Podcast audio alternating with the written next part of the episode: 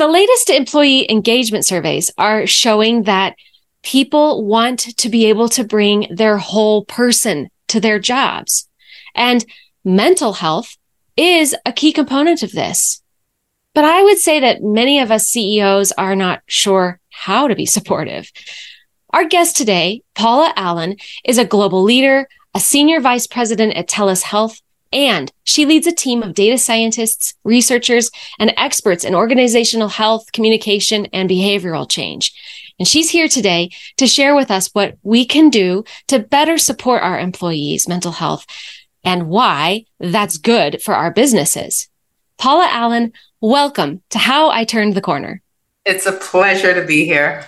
So let's start by just talking about what I just said. Why is this such an important topic for leaders? I think if you look at what's important right now uh, and what separates organizations that thrive and those that languish, it's it's really not supply chain it's really not technology. I mean basically there's a level playing field in all of those things. It really is their people you know if you're in a service sort of industry it's how people interact with you the level of problem solving you know the, what they bring to the the interaction with their customers how they actually represent your brand. If you're doing anything that is of a technology nature or manufacturing or anything else it's really the innovation that people bring to the table how they work together how they actually accelerate your business I, I don't think that there's been ever a time when the well-being of people hasn't been more important because that well-being leads to the things that make a difference in an organization. Such a good point. So so let's let's talk about your what what you guys do at TELUS like what what is the tool that you offer that can help ceos well, there are tools. Oh, great. there are many. There are many different things that we do because you know this is a complex issue, and we want to make it easier for people. So uh, at TELUS Health, we have services that support employers in terms of the, the mental health of their employees, the physical health of their employees, and the financial well-being of employees, because all three make a difference, and all three Im- impact each other. So, for example, employee assistance programs, virtual care programs where you can access a medical health practitioner, uh, pension uh, design and, and savings programs, all of those things. Uh, and but we also have a 360 view of what's going on in terms of health and well-being. We support physicians, we support pharmacists, we support governments. So we have a really nice rounded picture in terms of what makes a difference. And I've been in this industry over 20 years, and I've been researching over 20 years uh, in one role or another. And I can say one of the main things that people do need to focus on is mental health and well being because it impacts everything. It impacts your physical health. It's related to your financial well being. It's related to the, your quality of life, your view of your employer, as well as your work productivity. So there's many things, but mental health can never be out, outside of that mix. And what is what is the you know so what are some of the behaviors that you think ma- like managers can be be bringing into this conversation to help help encourage mental health care and, and just self-care for their employees well, we actually have a mental health index uh, where we get a lot of our information. So uh, I'm going to give you what we found in that, but just to give you a sense of what that index is, you know, I think we've all heard the the term or some variation of the term. You cannot improve what you don't measure. And what we found is that it was very difficult for business people to get a measure on what's going on in terms of the mental health and well-being of their people. Like usually you get things from your insurance uh, carrier or a provider that talks about people who are accessing service, but there's many people who don't access service and, and every one of us is on some place in this mental well-being continuum. Uh, so we developed the mental health index. We started researching it in 2017, uh, launched on a monthly basis in 2020. And we do deep dive. So it's not just what's going on with the population, but what makes a difference. So back to your question. Yeah. Manager traits as expressed through certain behaviors makes a huge difference when managers uh, were team oriented as opposed to individually focused. So either on themselves or individually focused on each each team member. That made a difference. Inclusiveness made a difference as well. And what was interesting about that is that it made a difference not only to you know, uh, de- you know, separating people who felt excluded versus included, but even those who felt included before, when others were included, when your environment was just generally inclusive, people did better. Everyone did better. Um, just basically kind. You know, there's there's still a little bit of uh, that thought around you know tough love that if you give somebody too much recognition you know they're going to get lazy or they're going to get you know a, a big head. That is exactly the opposite of what happens. People are motivated when you support them. People are motivated when you care about them. People are motivated when you're kind even in very small ways and people end up disengaging having their minds become smaller and more anxious when they're in hostile environments. So, I mean, those are those are completely clear. Those three things are your base. Those are absolutely necessary if you're going to if you're going to prevent negative consequences in your teams. But there were other things that really made a difference as well that we thought were interesting. So when we looked at the highest performing teams, like the ones where you really saw the cherry on top, if the manager was charismatic, that made a difference. And what that is, you know, behaviorally, is that they actually really cared about what, what they were doing. You know, they they had a, an energy about them, and they had a belief that things were were going to go in a positive direction. That made a difference and showed itself in charisma. And also, when managers were confident in making decisions, that also helped their teams. It helped them feel grounded. It helped them feel safe. It helped them respect their managers more. So, you know, the three basic things that I mentioned, but those two additional things really accelerated people's ability to be their best. Hmm. I love that so much. I think, I mean, I, I've been in some very toxic work environments, which was really one of my motivators for opening up my business. Even was just really this deep desire to end suffering in the workplace and to help people feel that way. And um, I I still fight up against some of those leaders that will say things like, "Well, those people should be happy they have a job and you know why won't they just do what i tell them to do. I'm giving them a paycheck. And i just look at that and i, I feel like it's like people saying like i'm going to do my work by candlelight. And i'm going to i'm going to you know i'm going to you know send my snail mail. Like nobody does that anymore right? We we, we have electricity and we have computers this is the new revel the new uh, revolution i think is is a kindness in the workplace the bringing the whole person in the workplace. And it sounds like that's what you're seeing as well. Yeah and we have the data to back it up so this isn't just, you know, me saying, you know, be kind because I want people to be kind. Like this is me saying that these are important things for business leaders to understand because they will make a difference in your business. And and just to your your point around, you know, people should be happy that they have a job. Let's let's sort of break that down a little bit. In our data, you know, there are people who are just working for cash. Like that's it. You know, um, that's not the majority, by the way you know the majority are also really are working because they want personal growth. They want interesting work.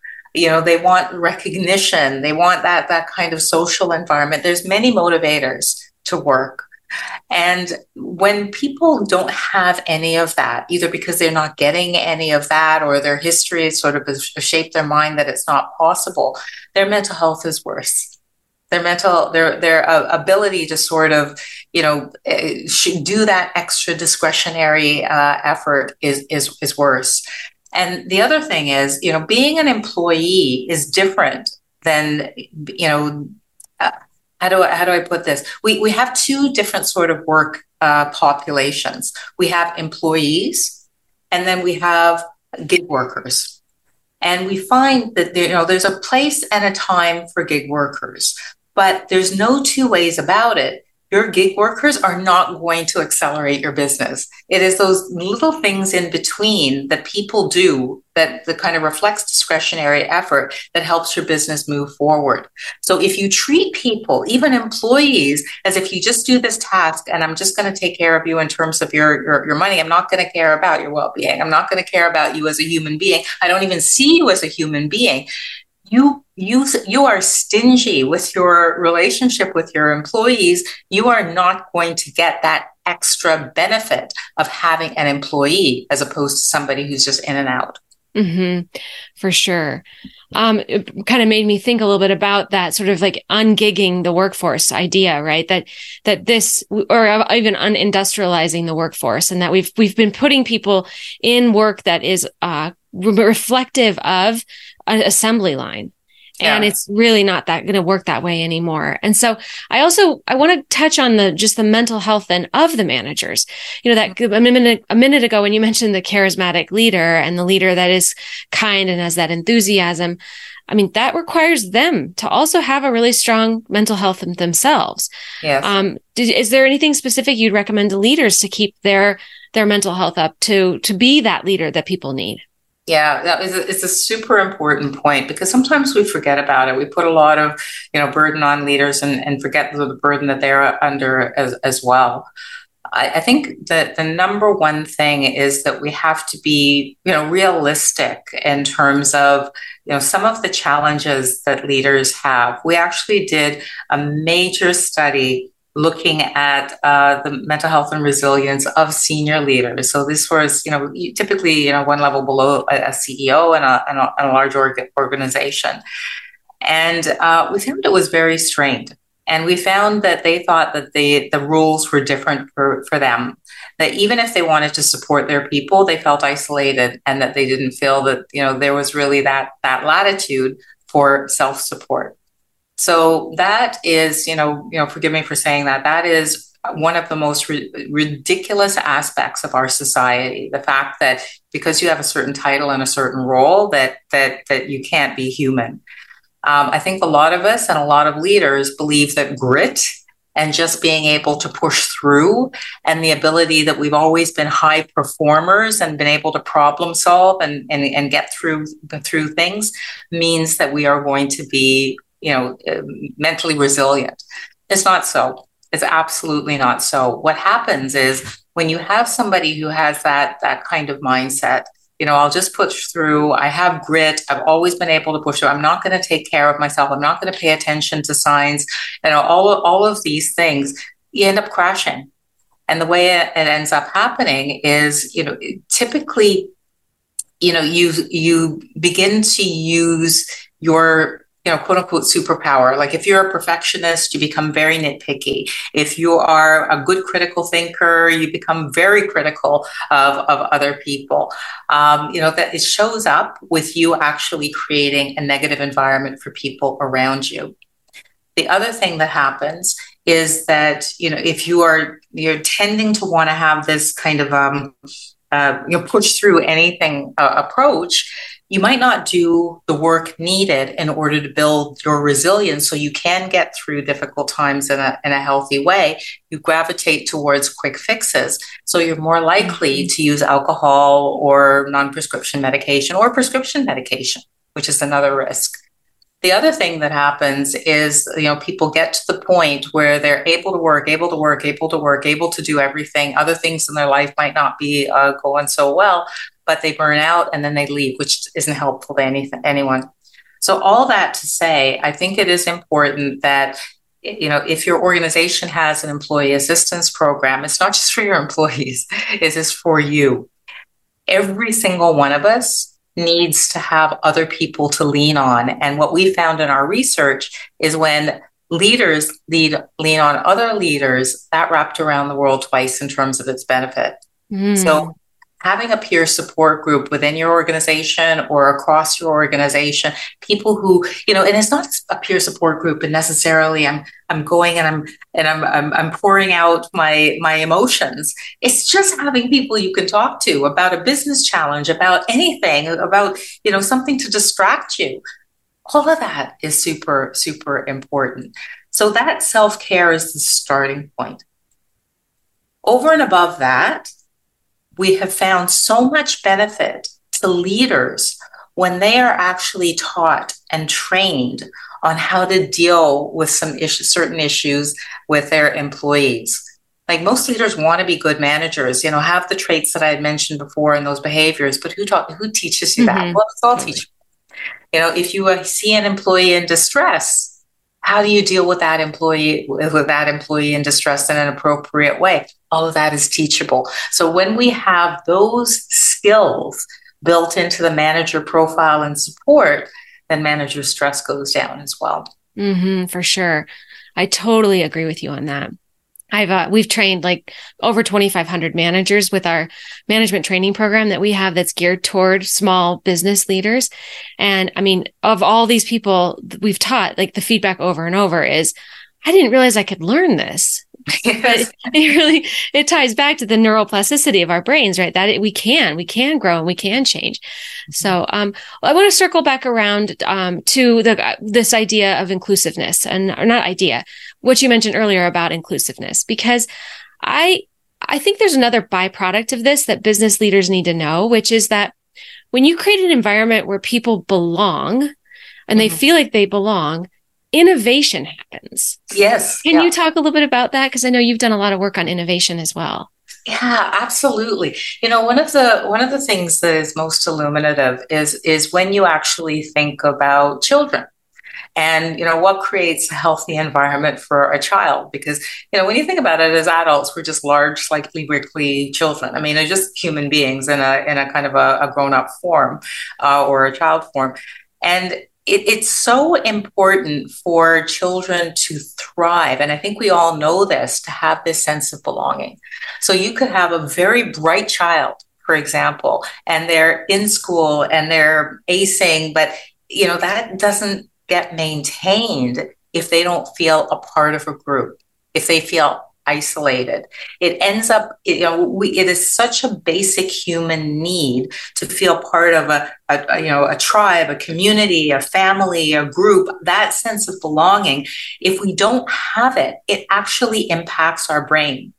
You know, it creates an anxiety because it creates a threat. So think about, you know, several hundred years ago, if, you know, before we had um, food delivery and all the things that we have that'll allow us to be uh, pretty isolated. If you were by yourself, you you probably didn't survive. You probably died. You probably you wouldn't have a community to sort of help you survive because the environment was so so difficult. Well, that's we haven't really grown out of that. Like we, mm-hmm. when we are feeling not a part of something, that kind of anxiety, that kind of fear, that kind of response naturally comes up and shuts down our higher level executive functioning. So your ability to be creative, your ability to be innovative is, is, compromised. So that's a long way of saying that, you know, think about how we're built as human beings and what helps us survive and what helps us thrive. And then, you know, that, that, and that, you know, belonging is definitely a part of it. And that's what leads to innovation. Mm-hmm. Yeah, I think that's an, an overlooked thing. And, and I think when we have a leader who is doing that, you know, being that more toxic and you know, creating that toxic environment, thinking that that's going to drive better behavior, that it's not. And I think oh. the research is showing that and what you just said is another perfect example of that. So, um, so what, what do you feel are some small things right now that, that our, our listeners could do to improve their own mental health or improve the mental health of their employees? What would be some, some sort of final advice that you could have for, for our leaders, for our, our listeners? Well, I'll, I'll start with uh, with people improving their own own mental health because I, I don't want this just to be a conversation about someone else. You know, as we talked about before, you're not going to be in a good place to support anybody else. As a matter of fact, you might create damage if you're not in a great great place. So, you know, in, in the beginning, think about what we need as human beings. So, just going back to the point around uh, needing, needing a sense of belonging, what's been happening over the past couple of decades actually is that we've become more isolated as a society you know our worlds are becoming a little bit more disconnected from other people And even the Surgeon General has come up twice. Surgeon General has come up with, uh, you know, papers and warnings saying that this is a huge health issue. So I do think that we need to make sure that we reach out to others. We have other people in our lives that, you know, you you actually even have to plan that social connection. We know that stress goes down when you are amongst others. We talked about, you know, managers and leaders having peer groups. Do not underestimate that. And even as a result of the pandemic, two thirds of us are having less social contact that we did before, and that is negatively impacting us. The next level of that is when we're feeling a bit overwhelmed, then, you know, your social circle might not be enough. It might, but sometimes it's not. And in that case, you have to reach out and get some additional support, perhaps from a professional. So, an employee assistance program, for example, and many small employers don't necessarily understand how cost effective it is to have an employee assistance program, that there might be even one available through your insurance pro- provider that you don't even know about. You know, but having that platform of support where, you know, you might only need to have one conversation, especially if you contact that person early and it helps you put things in perspective you know helps you not feel alone in your feeling of being overwhelmed. And the earlier and sooner that you do that the less likely that you will have complications and and and and, and more difficulty and need more more support. So that's definitely one thing but generally taking care of your physical health is important as well. You know your your your emotions are controlled by your brain. And if you're not taking care of your nutrition your brain is not going to be able to withstand strain. Mm-hmm. Uh, you know, also just having a variety of experiences is, is important.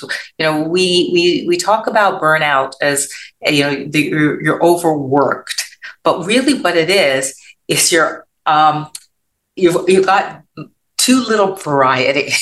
you you you need different experiences in your life, a little bit of fun, a little bit of change of scenery, a little bit of, of, of creativity, all of those things. So take care of yourself, number one. And in terms of taking care of others, you know, being a good support, just think about those things that I mentioned before. Just being kind, being empathetic, you know making sure that people don't feel excluded and you have that sense of belonging. You know helping people and this is this is sort of tied to um, that that feeling of being included a team orientation. Like it's us who's going to do x. You know that gives people motivation as well. And when you see someone struggling don't turn a blind eye. Mm-hmm you know, you don't have to pretend to be a counselor. You sure as heck don't have to be able to fix their problems. But if you don't do anything, then it leaves that person more isolated. If you see a change in behavior, just say, you know, I've noticed that you're coming into work a little bit later. I've noticed that you're isolating yourself a little bit more. I care about you. I'm concerned. Is there anything I can do to help? That alone wraps around the world twice and having people feel seen and cared about. I think that's a perfect spot to end. So, Paula, thank you so much. This has been very insightful, and I think um, I'm, I'm excited to help bring the message out a little bit more around what you're doing to the world. It sounds wonderful. I think a lot of businesses could be using it. So, thank you so much for your time, time today on How I Turned the Corner. Pleasure.